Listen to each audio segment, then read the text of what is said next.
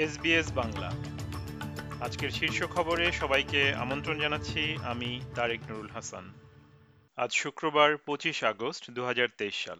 Federal বিরোধীরা বিভ্রান্তিকর বলে সমালোচনা করার পরে শিক্ষামন্ত্রী জেসন ক্লেয়ার ভয়েস গণভোটের জন্য নির্বাচন কমিশনের ব্যালট পেপারকে সমর্থন জানিয়েছেন।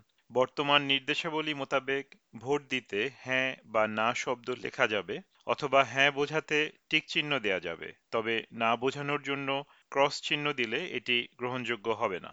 বৃহস্পতিবার চব্বিশ আগস্ট প্রকাশিত সরকারের সর্বশেষ ইন্টারজেনারেশনাল প্রতিবেদন অনুযায়ী অবসর গ্রহণের অর্থায়নে সুপারঅ্যানুয়েশন আরও বড় ভূমিকা পালন করবে বলে আশা করা হয়েছে।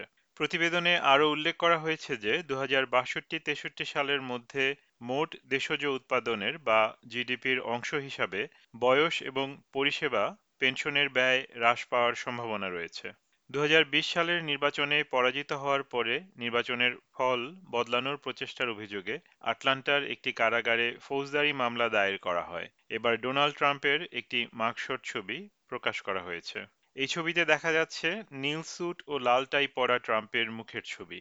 ডোনাল্ড ট্রাম্পই প্রথম সাবেক মার্কিন প্রেসিডেন্ট, যার মার্কশটের ছবি প্রকাশিত হলো।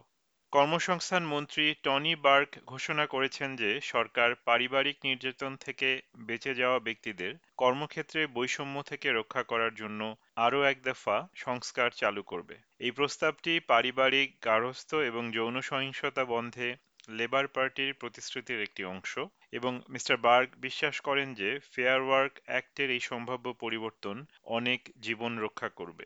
এই বছর মুনাফার দেখা পাওয়া বিমান সংস্থা কোয়ান্টাসকে সরকারের কাছ থেকে পাওয়া অর্থ ফেরত দেওয়ার পরামর্শ প্রত্যাখ্যান করেছেন ট্রেজারার জিম চ্যালমার্স। গতকাল বৃহস্পতিবার কোয়ান্টাস গত অর্থ বছরে দুই দশমিক চার সাত বিলিয়ন ডলারের মুনাফার কথা জানিয়েছে। এর আগের বছর সংস্থাটি প্রায় দুই বিলিয়ন ডলার লোকসান দিয়েছিল। ওয়ার্নার ব্রাদার্স মুভি স্টুডিও আগামী নভেম্বরে বড় বাজেটের সিনেমা ডিউন এর সিকুয়েলের পরিকল্পিত মুক্তি পরের বছর মার্চ পর্যন্ত পিছিয়ে দেবে। কারণ হলিউড অভিনেতাদের ধর্মঘটের সময় এর তারকারা চলচ্চিত্রটির প্রচার করতে পারবেন না। এই সিদ্ধান্ত এএমসি এন্টারটেইনমেন্ট সিনেপ্লেক্স এবং সিনেমার্কের মতো সিনেমা চেইনগুলির জন্য একটি বড় ধাক্কা, যারা এখনও কোভিড নাইন্টিন মহামারীর ক্ষয়ক্ষতি থেকে পুনরুদ্ধারের চেষ্টা করছে।